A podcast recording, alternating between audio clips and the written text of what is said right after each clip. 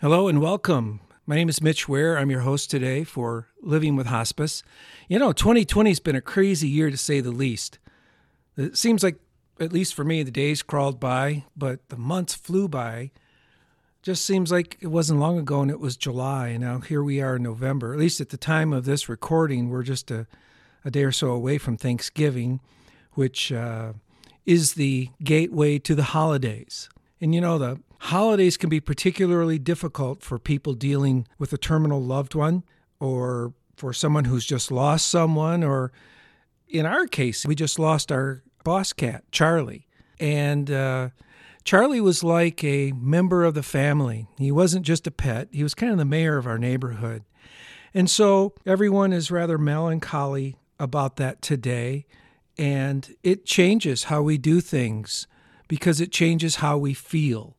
And, and when we lose something that's close to us like that, whether it's a pet or a loved one, or we have in the back of our mind that we're going to lose a pet or we're going to lose this loved one soon, it impacts how we think. It, Im- it impacts how we behave. It impacts how we feel.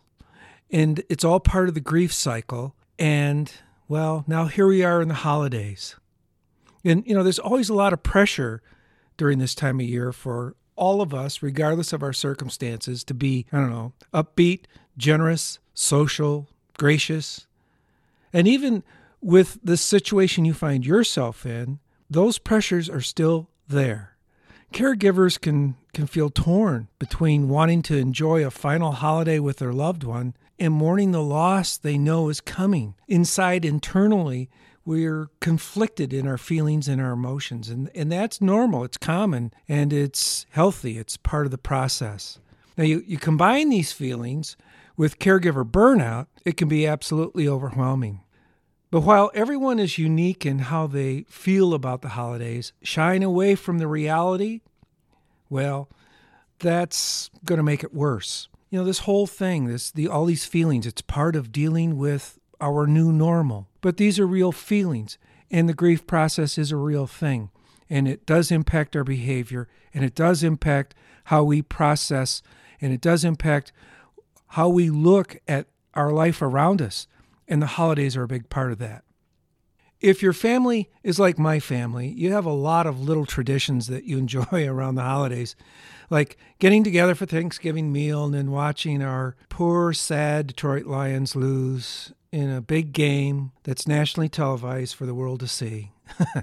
Some people actually go out and get their Christmas tree on Thanksgiving Day or on the day after. Some families have a tradition of getting together at four in the morning, shopping on Black Friday, and getting the best deals they can on things that they want.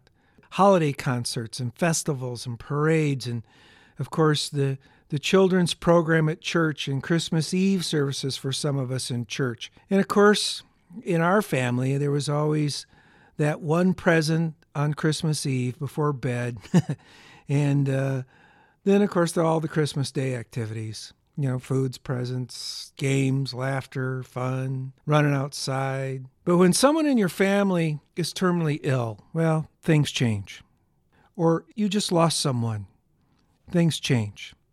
How you perceive this holiday changes. How you want to celebrate this holiday changes. Some of the activities they just may not be practical for you this year. And quite frankly, you may not feel much like celebrating. We all go through a time of being conflicted about this. Here are a few things to ponder. It's important that we acknowledge that the holidays will be different and in some respects they're going to be very tough. But with a little help and some maybe paradigm shift in your perspective, you got this. Normal went out the window when you heard that terminal prognosis or when you discovered that your loved one had passed away. Holidays are loaded with tradition, and some of them are good and some of them not so good. Like, for example, in our family, the you know an annual snowball fight that usually ends up with someone getting a wee bit a wee bit too overzealous and bloodshed occurs. And well, yes, I raised four boys, and believe you me, they are all boy. Decide which traditions you think are important and that you want to keep, you want to hand down. to the next generation and that bring purpose and fulfillment in your life. Decide which traditions you want to change. If appropriate, consult with your loved one or your family or your friends. You know, especially if you have a loved one that's terminally ill, they should be first in priority in this consideration. What do we want to do this holiday time? Mom or dad or or sis or whomever, what what would you like for us to do for holidays? What do you see the holidays looking like this year? All of us have our own way of dealing with this, but most of us don't think about it until it's almost on top of us. If we're a caregiver for someone who is terminally ill, we're in that 11th hour fog that we keep referring to in these episodes. We don't think straight. We don't process well. We're so busy accomplishing tasks, making sure this gets done, that gets done, the meds are right, the calendar's kept, the toileting, the bathing, everything. And then we look up and boom, here it is, Thanksgiving. Well, that's when the panic sets in. You have a choice. You can keep your traditions as is, or you can modify them, or in some cases, if it's necessary, you just cancel them altogether for this year. All of which, these three things, have consequences down the road. Some good, some not so good. Remember, the goal of this is twofold First, we want to allow our loved one to feel included, not forgotten. And second, this is to help you actually share the holidays with your loved one. One way or another, you're together and you're building memories and you're communing in, in the love that you have for each other. And you're modeling behavior for those who are out the bleachers watching all of this, that have never been through this, that don't know exactly what to do. May I suggest a few more thoughts for your consideration? First, when planning holidays or any activity from here on out, it's prudent to have a plan A and it's very prudent to have a plan B. And plan A is the plan that's closest to what you and your loved ones or your family really want to have done. Plan B, that's something else that is workable and perhaps a pared back version of plan A. For example, if you're uh, like when we were planning our wedding 100 years ago, it, we got married outdoors on the water up in uh, Traverse City. And plan B was to go into this pavilion. Fortunately, it was a gorgeous day. And uh, so we didn't need plan B, but we had plan B set up just in case. So for the holidays this year, you converse with whomever you have to, find out what plan A is. Do we want to keep things the same? Do we want to change them a little bit or should we just cancel them this year? First, let's look at the scenario that your loved one is in a facility. Holidays and family traditions are, are where we make our memories, and they're wonderful memories that we keep a lifetime, not only for you, but for your entire family. And they still can if you want them to, and the situation allows. You can modify your plans just a bit if you have to, to include your loved one who's in, in the hospice care facility, even if there's a bit of a lockdown. And I say a bit because it really depends on the state you're in and the hospice agency you're working with. In some instances, you can just simply bring those traditions to your loved one wherever they are. Clearly, you know, there are a few things you, you can't do, but try to do as many as you can. Granted, you may have to do some of them through a window or even across the street, but you can still have your celebration with your loved one in attendance that way. But, Mitch, what if my loved one is in a facility and we can't even get close? We can't see them. We can't go to the room. We can't go in the hallway. We can't go in the lobby. We can't even be up by a window because they're not by a window. Then what? Well, Here's a couple of ideas for you that some of our patients are doing. Many people FaceTime with their loved one. Now, not all loved ones that are in hospice care are able to see an iPad screen or a computer screen. Not all facilities have a big monitor like a 52 inch TV that you, they can plug into a, a laptop and allow you to FaceTime so that they can see that big monitor. But some do, and it doesn't hurt to ask. You know, others, we've had patients, families who send videos or even audio recordings. Send one each week, maybe every day of Advent. Include a little Advent note or a special note. You know, these recordings show the family taking turns talking to your loved one, singing songs, telling or reading stories, and sometimes just sitting around reminiscing and laughing, and just as if grandma or grandpa or whomever was right there with them. These recordings are often accompanied by a little decorated Christmas tree and cards, lots and lots of cards. The best cards, by the way, are made by grandchildren or young friends, maybe a, a first grade or second grade uh, Sunday school class where you attend church or something. And it doesn't hurt to include some homemade cookies if you can get that by the folks at the facility. You know, current COVID rules, again, they're different. If you go, just depends on what state you're in, what area you're in, and the rules of the particular hospice agency that you're involved with, and rules of the particular facility that your loved one may be in. You can try coordinate a, a, special time to visit with your loved one in conjunction with the facility's own celebration.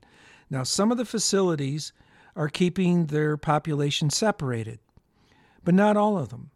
Some of them actually do still have group time, and uh, you can request to be present via FaceTime or maybe standing outside the window or maybe there's a hallway with a with a door between or a window between that you can stand in and participate that way. You didn't hear it here, but you might want to request a bending of the rules a little bit for Thanksgiving or for, for Christmas Eve or Christmas Day. Not saying they'll do that because the onus is still on them, meaning the facility. But some do.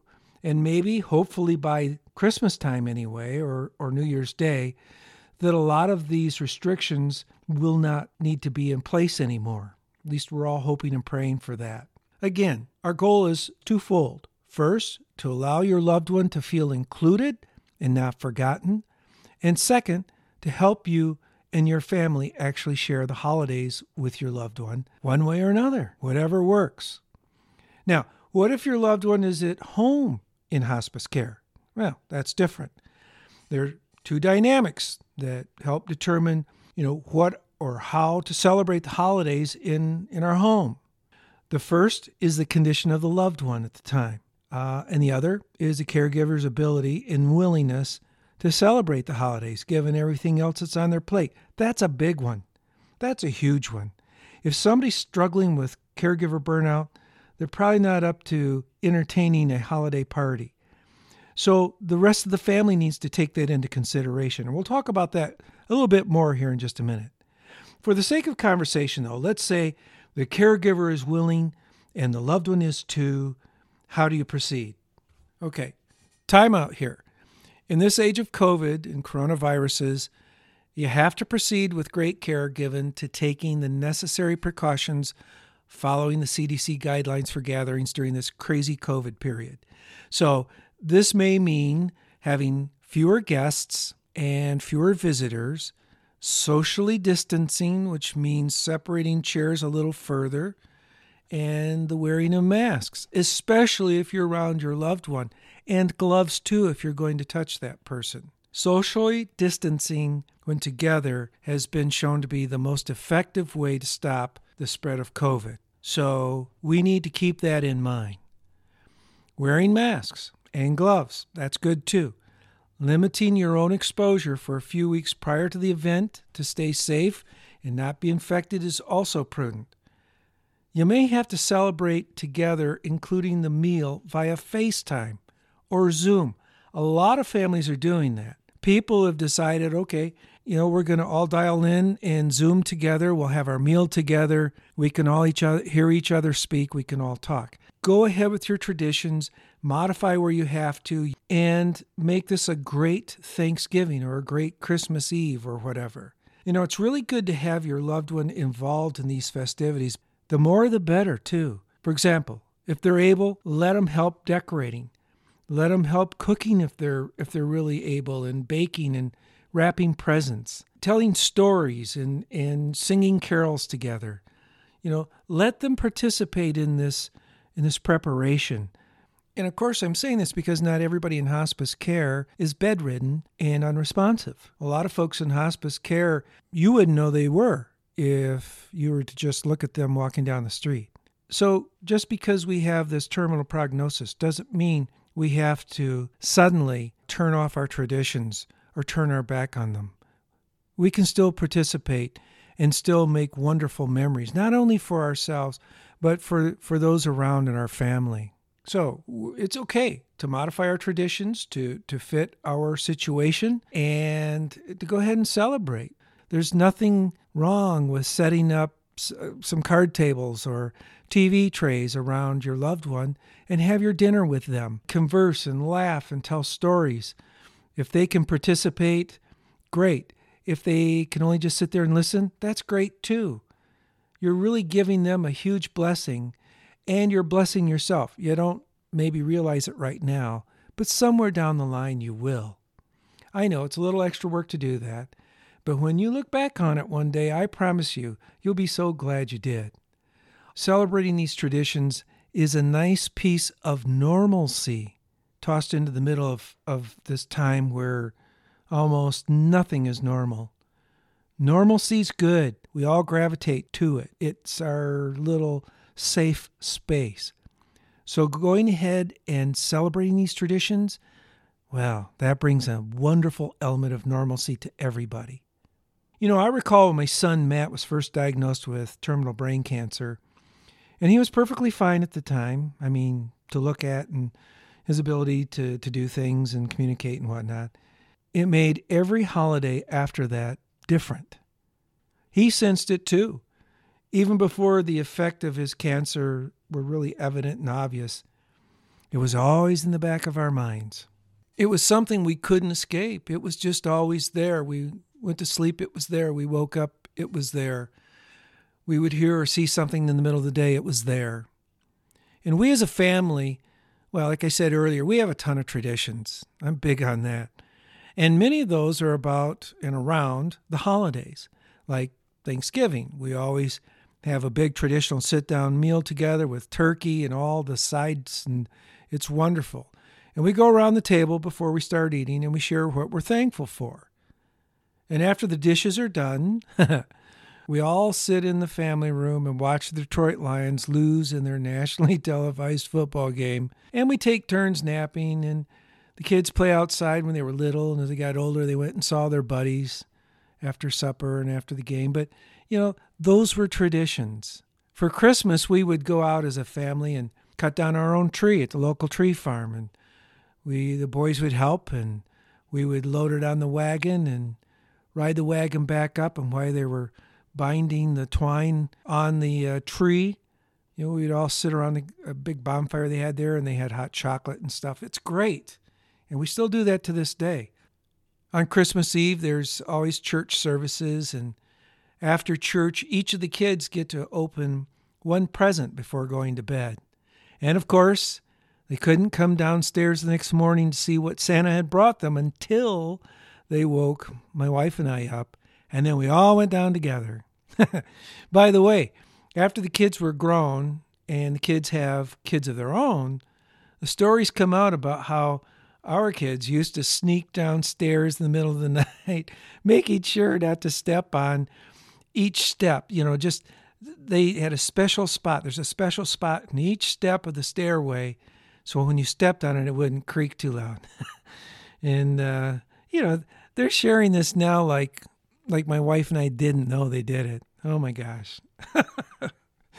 anyway, I digress. When we all got downstairs, you know, we would we'd get a cup of hot cocoa and some breakfast snacks and then each of us one at a time would open a present, a wrapped present.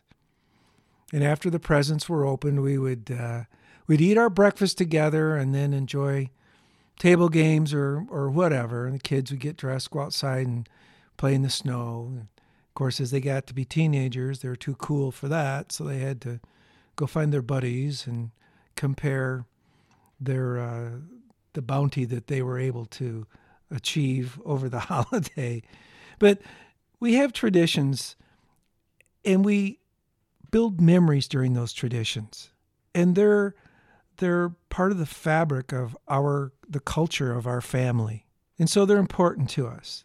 And when Matt got sick and we had to modify our traditions a little bit each year, you know, the first year he was still able to participate in everything per normal. But as the disease advanced and in the next few years, he was no longer able to do that. But we still had those traditions and activities and they were they were important to him. I remember asking, well, maybe we shouldn't, you know, do it like this this year. And he goes, no, no, I, let's do it, Dad. It's like, okay, fine. And so we carried on. We had to modify things from time to time, but uh, like he wasn't able to eat at the table, he wasn't able to unwrap presents, but we brought the table to him and we brought the presents to him. I recall saying, We're not going to allow cancer to steal our joy. And, uh, and he agreed. Absolutely. For us, every day was a 24 hour lifetime.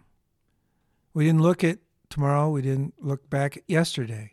And we adapted to the situation around us and moved on. And Matt couldn't have been more pleased. As my father in law used to say, let your conscience be your guide. If you think you can move forward with your traditions or maybe move forward by modifying them somewhat, then by all means do that. If you especially if you can get help doing it. And if you can't, then and it, and you feel like you need to cancel Thanksgiving dinner this year, okay. This type of celebration also does one other thing. It lets your loved one know that they matter. That's huge. Think about that. You know, I had a patient who was uh, in hospice home care. Gosh, this was a while ago. She was a, a widow, and her daughter and granddaughters were her caregivers. And uh, Grandma was a big fan of Christmas. She'd always had a, a nativity scene. Gosh, I couldn't think for a minute. This full time nativity scene set up in her front yard. The whole world could see it. She had you know, the Christmas angel. I mean, a real angel up there, all illuminated. This isn't like modern where it's wire with just lights. So at night when it, when it's lit up, it looks like an angel. I mean, this was a three dimensional plastic angel that they hung from uh, uh, overhead from a, a, great big sturdy maple tree limb, and and and so were the you know the Mary and the Joseph. These were real plastic. manger was was really made out of wood and over the years, she'd gathered all of the animals and and the three wise men, and I mean it was a big deal to her.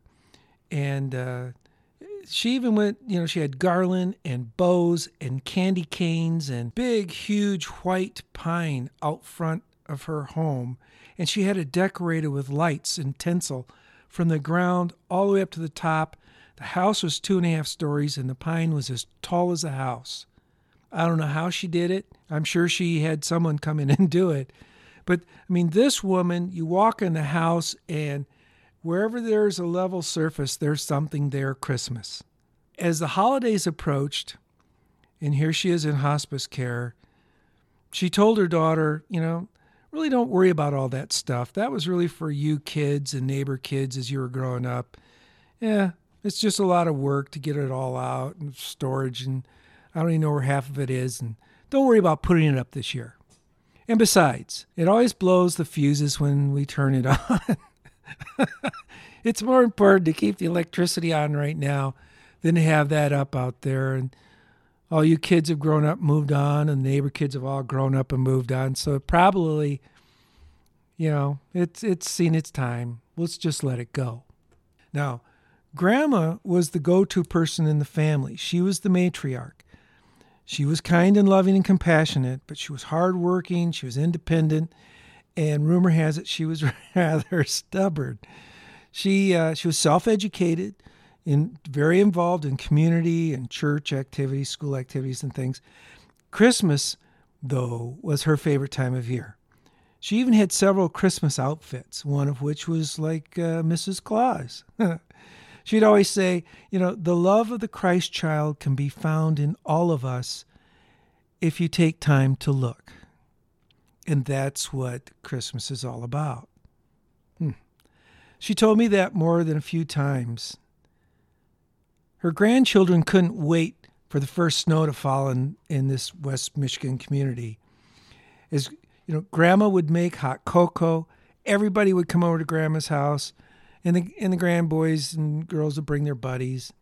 They all went there and, and had a, a good old fashioned hot cocoa and and some cookies right after school. Just it was just part of the tradition for the kids. Nothing on earth is better. All is well in the world for those kids at that time. Well, unbeknownst to Grandma, these now grown grandkids and their buddies had quietly set up all the decorations outside. I mean, all of them, even the huge tall white pine tree. There was a, a small tree, a real a real tree, not more than 14 inches tall, standing proudly in a pot by the window that grandma someone had given her. Grandma loved looking at it and, and said, you know, that was all she really needed for Christmas just the sight of that little tree. As the nights turned into days and the days into nights, Grandma was no longer eating or drinking or responding or looking at that little tree. On Christmas Eve, the small family gathered at Grandma's house. There was a little awkward nervousness in the air this time. They stood outside and they sang, O Holy Night, Silent Night, all of her favorite hymns for this time of year. They knew that this was Grandma's last Christmas Eve. I just can't imagine going on without her. Hmm. As the sun set, the Christmas candles were lit in each window, and the family gathered around Grandma in what we would call a, a sitting room or parlor, I guess, where her bed was. They began to sing her favorite carols.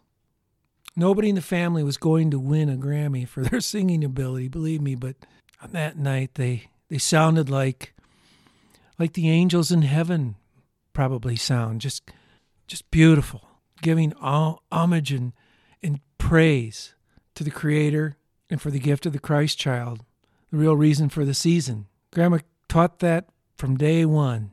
One of the granddaughter held up a present and said, Grandma, this is from all of us. And the little girl opened the present to find a framed photo taken a few years before of all of them decorating Grandma's Christmas tree. And you can see in the photo cups of hot cocoa with marshmallows and candy canes and Christmas cookies. Well, you can imagine joy and tears filled the room. Shortly thereafter, Mom noticed that Grandma had a slight smile on her weathered face. She'd crossed over in the midst of the laughter and the singing and the love. The traditions of this family's Christmas continue. When I'm in that part of the county, especially this time of year, I make it a point to go by that house. I believe one of the granddaughters and her hubby own it now. And every Christmas, there are candy canes and garland and lights on the now gargantuan white pine tree, all the way up to the top from the ground. And there's a that same nativity scene with that beautiful angel hanging from a sturdy limb on that maple tree. And now there's a sign that says, The love of the Christ child can be found in all of us. Thanks, Grandma. Well, rest assured the holidays are are different when you're dealing with someone that's terminally ill or maybe you just lost someone. But you have a choice. You can make it to be what you want it to be.